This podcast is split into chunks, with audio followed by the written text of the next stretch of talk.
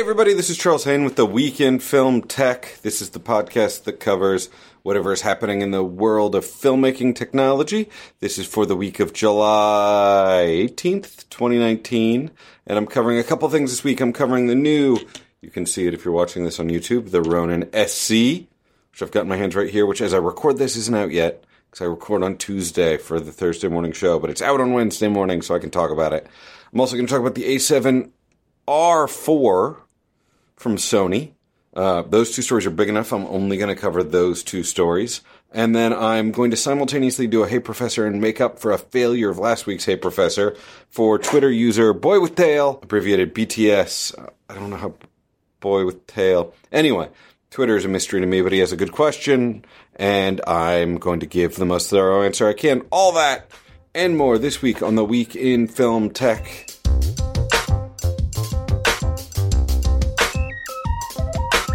Everybody, welcome back. This is Charles Haine. Top story this week in film technology or affordable film technology. I mean, I cover the expensive stuff, but the stuff we might actually someday own is the new Ronin SC. I'm holding it up on YouTube. If you're on YouTube, you can see it. Ronin SC. Why is this interesting? So first off, DJI. Everybody probably knows DJI because they make the most popular drones. They used to make a, a, drone called the Phantom, which is apparently officially discontinued now. I just found out. I knew they hadn't updated it in years. I didn't know it was like done done, but it is done done. Although apparently you can still find them at a few retailers, pretty heavily discounted but for the most part, Phantom's done. They make the very popular Mavic line, the Mavic 2, which is out right now, which is super cool. Um, then at the higher end, they make uh, the Mavic 2 is where a filmmaker would want to start. There's a drone called the Spark, but it's not for filmmakers. But the Mavic 2 for filmmakers, uh, Mavic 2 Pro, Mavic 2 Zoom, really nice imagery. You're seeing stuff in music videos. You might even see it in some lower end commercials. Uh, then Inspire 2, which is the like mid range, which has got a built in camera, and then the top of the line Matrice which flies like the big cameras, reds, when you want a, red in the air, when you want Lex in the air. Now, they also make gimbals, which means uh, stabilizers for your camera that are actively stabilized using motors in order to stabilize the camera, not just weights like a Steadicam or a glide cam would and they make you know Movi sort of exploded on the scene with the original Movi a few years ago, and Movi and DJI with their Ronin platform really compete for the marketplace. And you see a lot of Ronin, you see a lot of Ronin. I mean, you see Movi out there too, especially at the really top end, but at, at the sort of mass market, you see a lot of Ronin. Last year they came out with you know, they're big heavy gimbals, the Ronin 2. It's amazing. I did a video review of it that's probably somewhere on this channel. Love that stabilizer. At the sort of affordable end, last year they came out with something called the Ronin S. Under a grand, I think it was 650 might have been less. Hold it in your hand. It's a one hand grip. It's a stabilizer that's really designed for all sorts of cameras. I mean, theoretically, it had an eight pound limit, so theoretically, you could strap in like an Alexa Mini and a Cine Prime. Don't do that all stabilizers are going to behave their best with a little bit of overhead. If it says 4.4 pound payload limit, you should probably try and build a three and a half pound package, like really pushing the edge of the payload limit. You're always going to burn your motors out faster. Your results aren't going to be as good. You're going to go through batteries faster. It's not ideal. They've just come out less than a, around about exactly a year after the Ronin S with the SC, which is what we're talking about today. Came out yesterday, Wednesday, the 17th. The SC, first off, the price point's stupid. It's like 450 for the plain stabilizer, and then it's 550 for the stabilized package, roughly, depending on wherever you buy, which is a scorching good deal. So let's just talk about what you get out of the plain unit, which I think is pretty cool. Single handed stabilizer, batteries removable, that gives you about 10 hours of battery life, that's really focused, 4.4 pound limit, which means mirrorless cameras. This is for your EOS Rs, Nikon Zs, Panasonic S lines. This is for uh, your Fujifilm, although right now it only supports the X-T2 and the X-T3. I'm shooting this on an XH1. I'm that one weirdo who loves the XH1. Fuji, I love the XH1. I hope there's an XH2 soon with all of the sensor tech from the XT3 and the XH2. I know I'm the only fan, but could you do it just for me? So with the Ronin SC, mirrorless. That's their target. You're going to want to build like a two to three pound package of like mirrorless and a prime. You're going to be super happy. But hey, these cameras are hugely popular. They're selling like hotcakes. Sony A7S2, stuff like that.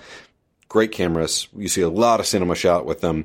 The SC is really targeted at that. It's 40% lighter than the Ronin S was, and it's 30% smaller. And this is great. You're going to be able to fit into some smaller areas. It's going to fit into a smaller case, but also that lighter is going to be really great on your arms over the course of a really long day. Lighter camera, lighter gimbal, lighter package. You're going to be able to do shots for a lot longer without being as stressed out, which is super great. So the SC is that the SC is small enough that you might need an adapter bracket for the Blackmagic Pocket. I'm going to be honest because the Blackmagic Pocket's super wide, and I wonder.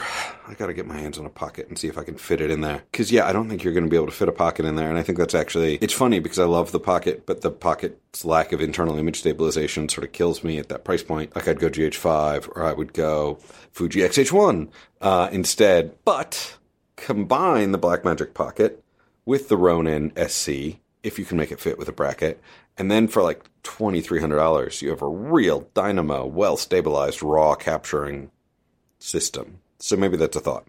Now, the two big standout things of the SC, other than the 40% weight savings, but you, and it's a smaller battery, which is nice. You still get 10 hours out of the battery. I wish you could buy like a kit of three batteries and a charger. That'd be really great. I don't know if that exists yet. I haven't seen it on the site. But what you get out of it is really two super cool, amazing app integrations. The first one is Active Track. Now, I, the re- that's the reason why I told you about all the DJI stuff at the beginning.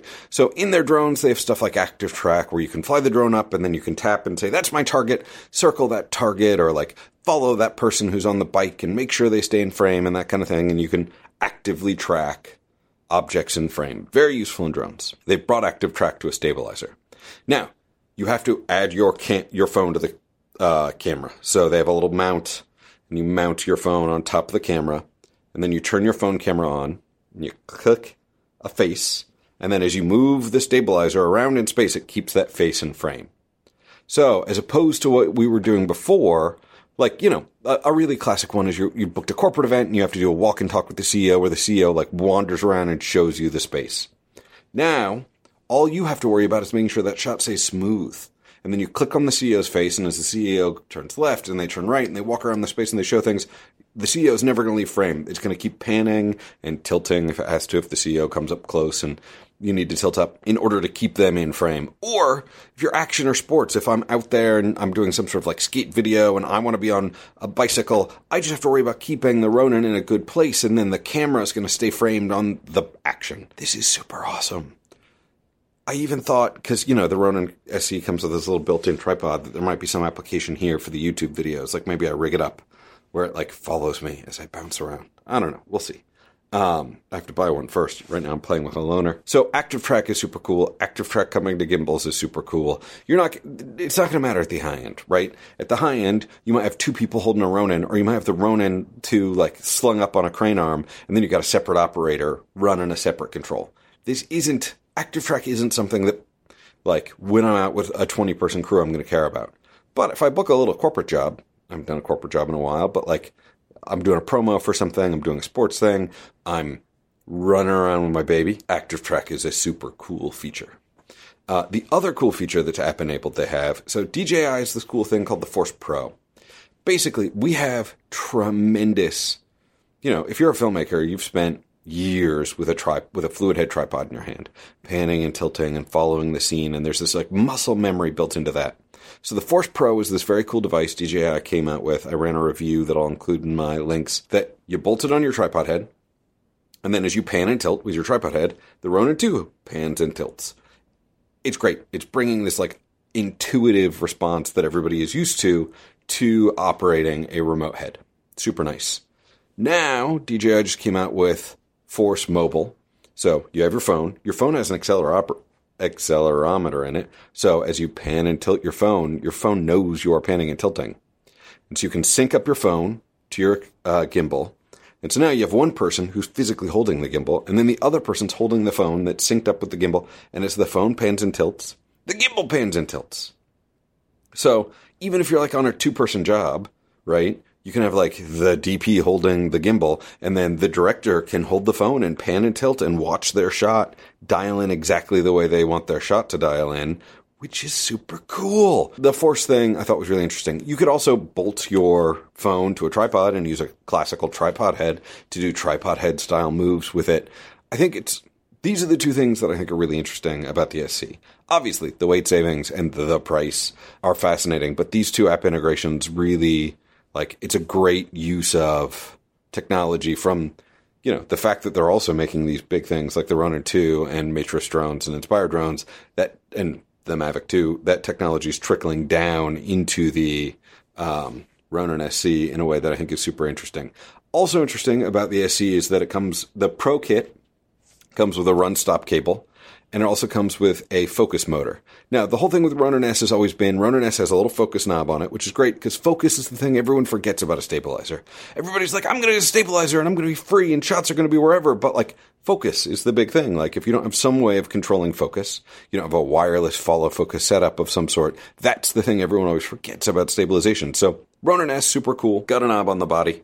You can turn it and it will control the internal focus on your camera because most of these cameras have internal focus control.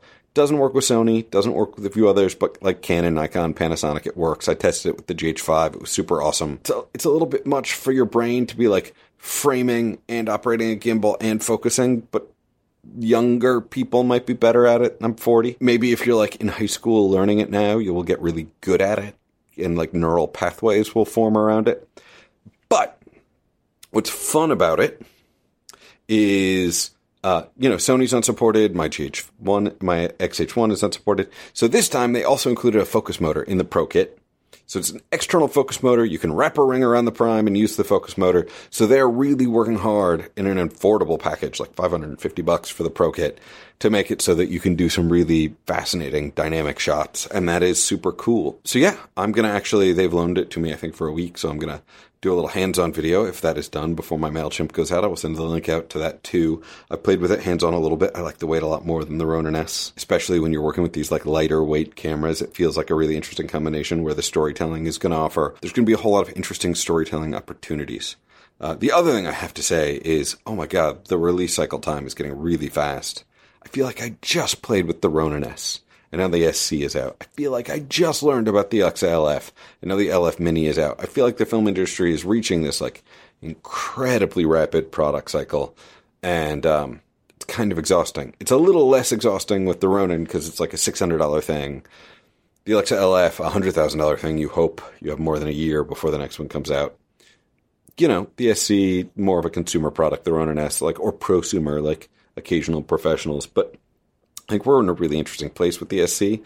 I think there are a lot of interesting sort of app integrations happening with the SC, and I think it is uh, definitely the big film technology news of the week. All right, second story Sony A7 R4.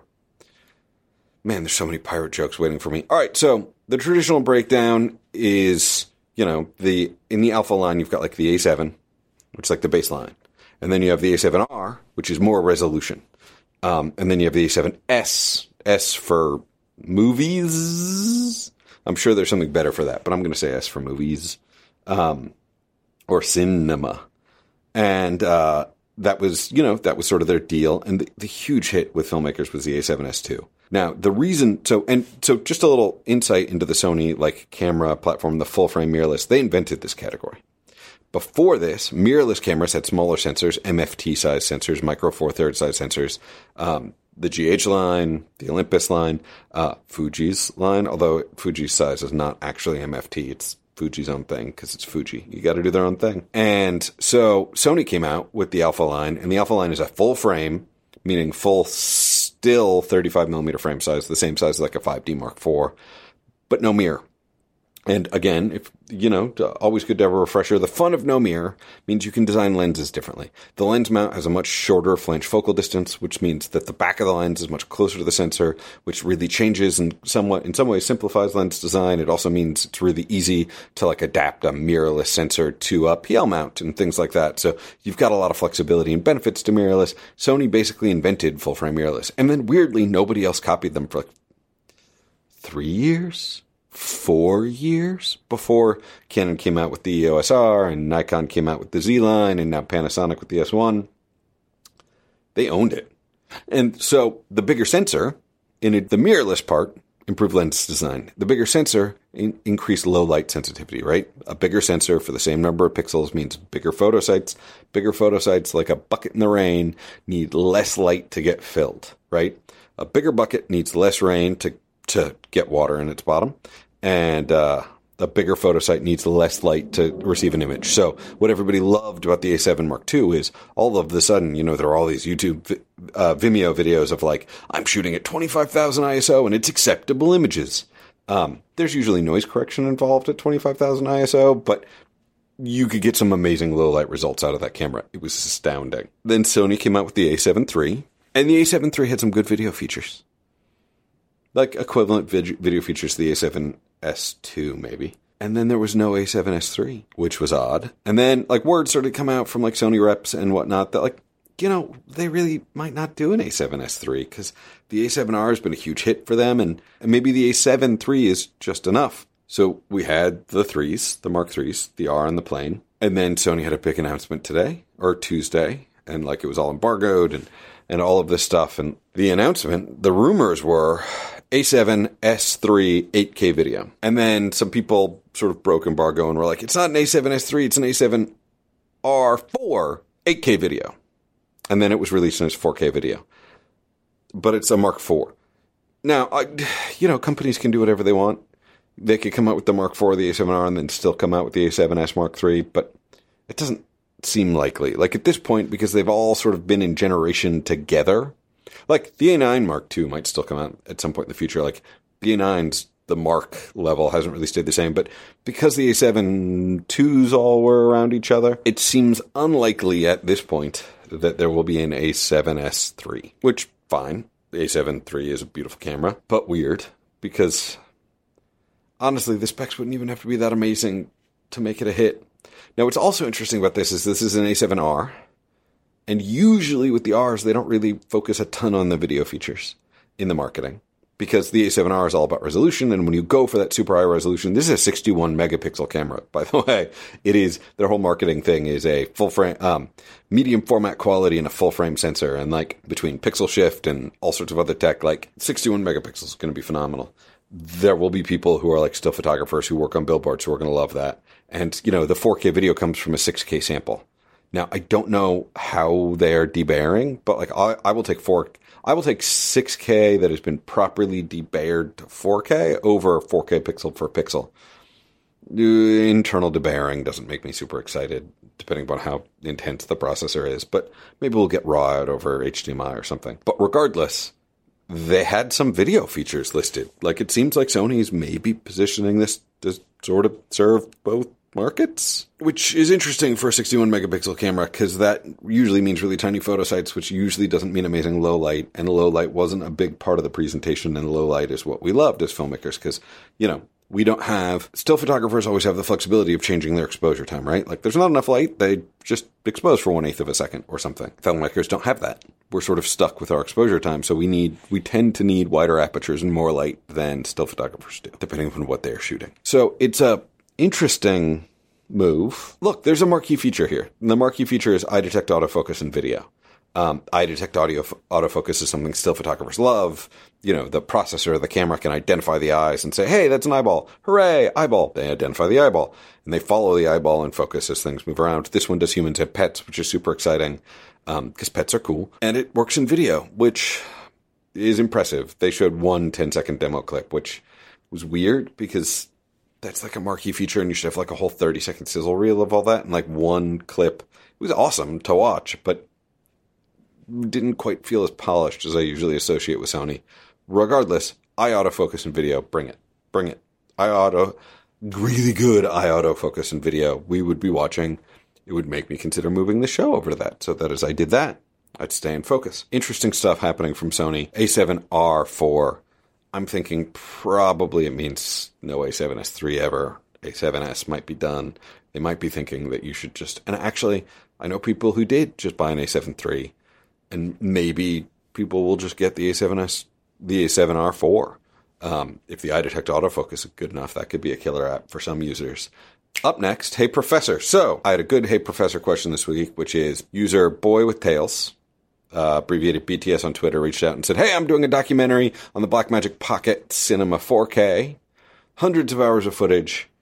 Talk to me about media management. So first off, I listed in Hey Professor last week, I talked about Shotput and I talked about uh, Silverstack from Pomfort, and both of those are amazing download tools. And I talked about how you really want to use a download tool because not only does it checksum verify your copy, so it makes sure that the the card and the file on your hard drive are pixel for bit, are bit for bit the same file size, right? Which is important. So you always want to do a checksum verified copy uh, to prevent corrupt bits from ruining your copy. You also want tools like documenting all of your copies, so you can see like a report of the downloads you did and stuff like that. And they're both great for that. But I forgot to mention Hedge, which is crazy because Hedge is great. Um, I always say when I tell my students, I always like, oh, there's three options. There's Hedge, Shotput, and Pomfort. So thank you, Twitter, for letting me know that I forgot to mention Hedge. And I'm sorry, Hedge. And it looks like Hedge caught.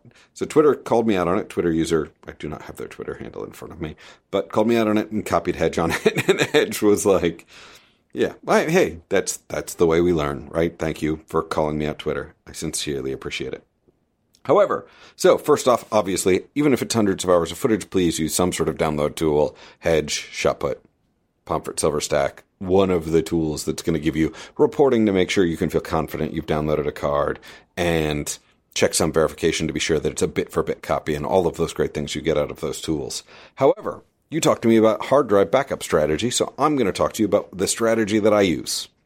And the strategy I use is BARE, as in B A R E, as in naked, N E K K I D, hard drives. I buy a toaster. Right now, I'm using the Otherworld Computing uh, Thunderbolt toaster. Uh, I happen to use it because it's Thunderbolt, and I like Thunderbolt, and I feel like it's really robust. It's a little pricier. There are cheaper toasters out there, and what a toaster is is it's literally a box that has two slots on the top that you can stick hard drives into, and they're bare hard drives. They're hard drives that are designed to be inside a computer. So why do I do this? Well, so if you go out and you buy and like, look, I have many CalDigit hard drives. I love CalDigit. CalDigit's great. Uh, CalDigit's wonderful because you can like call them and they answer the phone. remember once calling CalDigit because we were having a problem and they were like, "Hey, CalDigit," and I was like, "Can I talk to customer service?" And they were like, "Yeah, that's me." And that walked me through the problem. CalDigit's great. Recommend them. I've had great experiences. Have had great experience with G Drive some good the C experiences. Right now, I'm using a lot of Samsung T5 SSDs just because they're so cheap. Um, but I've also got some CalDigit Toughs around the office. I've got a lot of hard drives.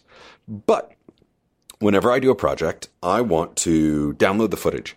But all of those other drives I talked about are drives I'm using all the time. That Samsung T5, it went with me to Maine last week. It came back. It's in my book bag. It's in my pocket while I ride my bike. It needs that rugged case around it for durability, right? That's what the, the CalDigit Tough with that rubber case is all about. My camera originals, I actually don't need that durability because literally all I do is I download to them. I make, I pull off to like a working drive my low res proxy files, whatever those are. I might have to render them, or if the camera automatically made them, I just copy them over. And then my camera originals, my like downloaded to set hard drives, I put in a fireproof safe. I have one in a storage facility. I have one in my office. I put them in a fireproof safe, and I'm not going to touch them again till the end. Um, insurance companies want you to have three copies. Many independent filmmakers survive on two copies. Um, three copies is probably better. And um, so I buy a toaster.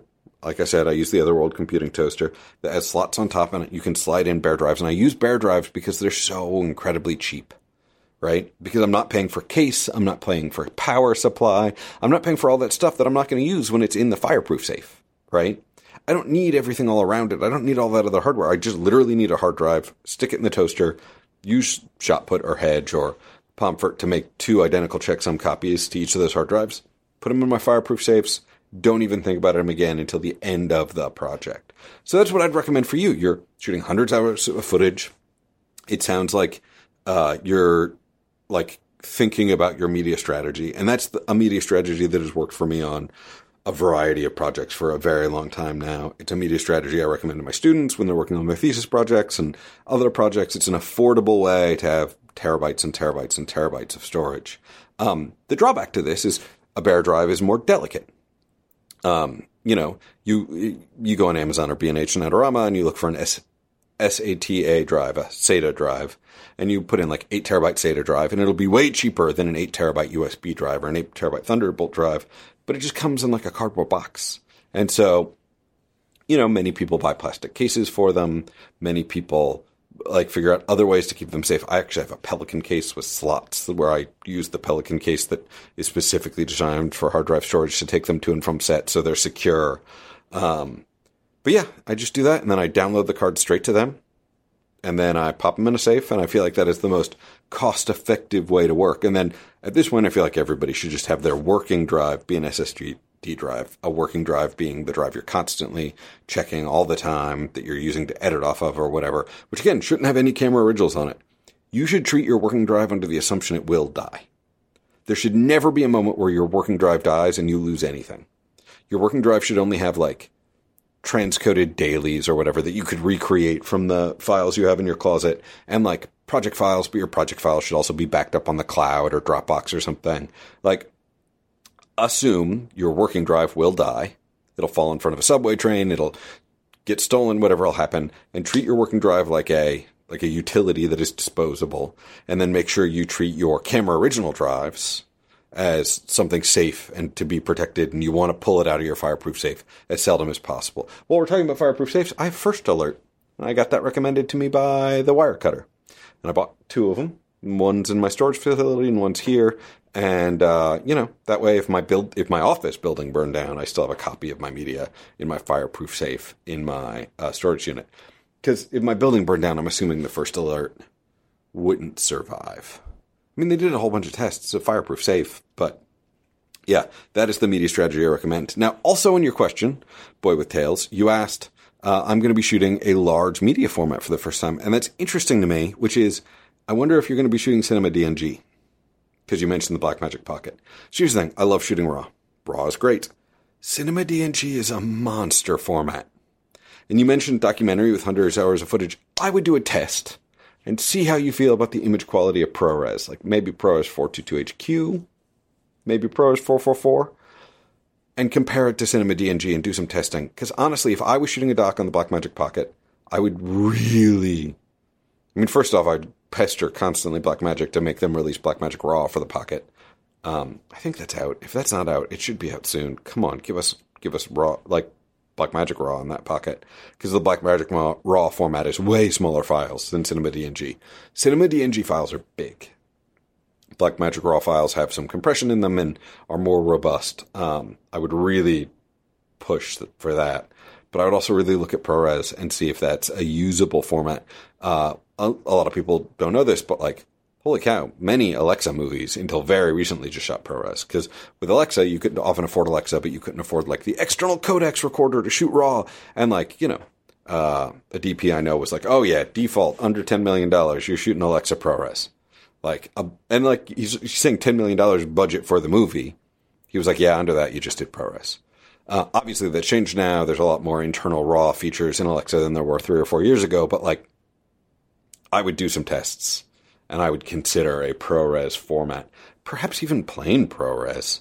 Uh, do some tests, look at it through your whole pipeline, but uh, Cinema DNG is not always the best, and it, it certainly is not what I'd recommend for a documentary. Um, all right, this has been the Week in Film Tech. You can always reach me at uh, Instagram onrekke, O N R E K K E. Um, Twitter is at Charles Haine. Uh, go to weekinfilmtech.com, which is the website for this podcast, to subscribe uh, please, like, if you enjoy this, tell your friends about it, um, who are also filmmakers and might find this interesting. And be sure to sign up for the mailing list if you want an email every week being like, hey, here's a new episode and here's the links to the stuff I talked about in the episode. Yeah, hit me up. I hope you guys all enjoy the show. I will see you the next week. Enjoy making movies.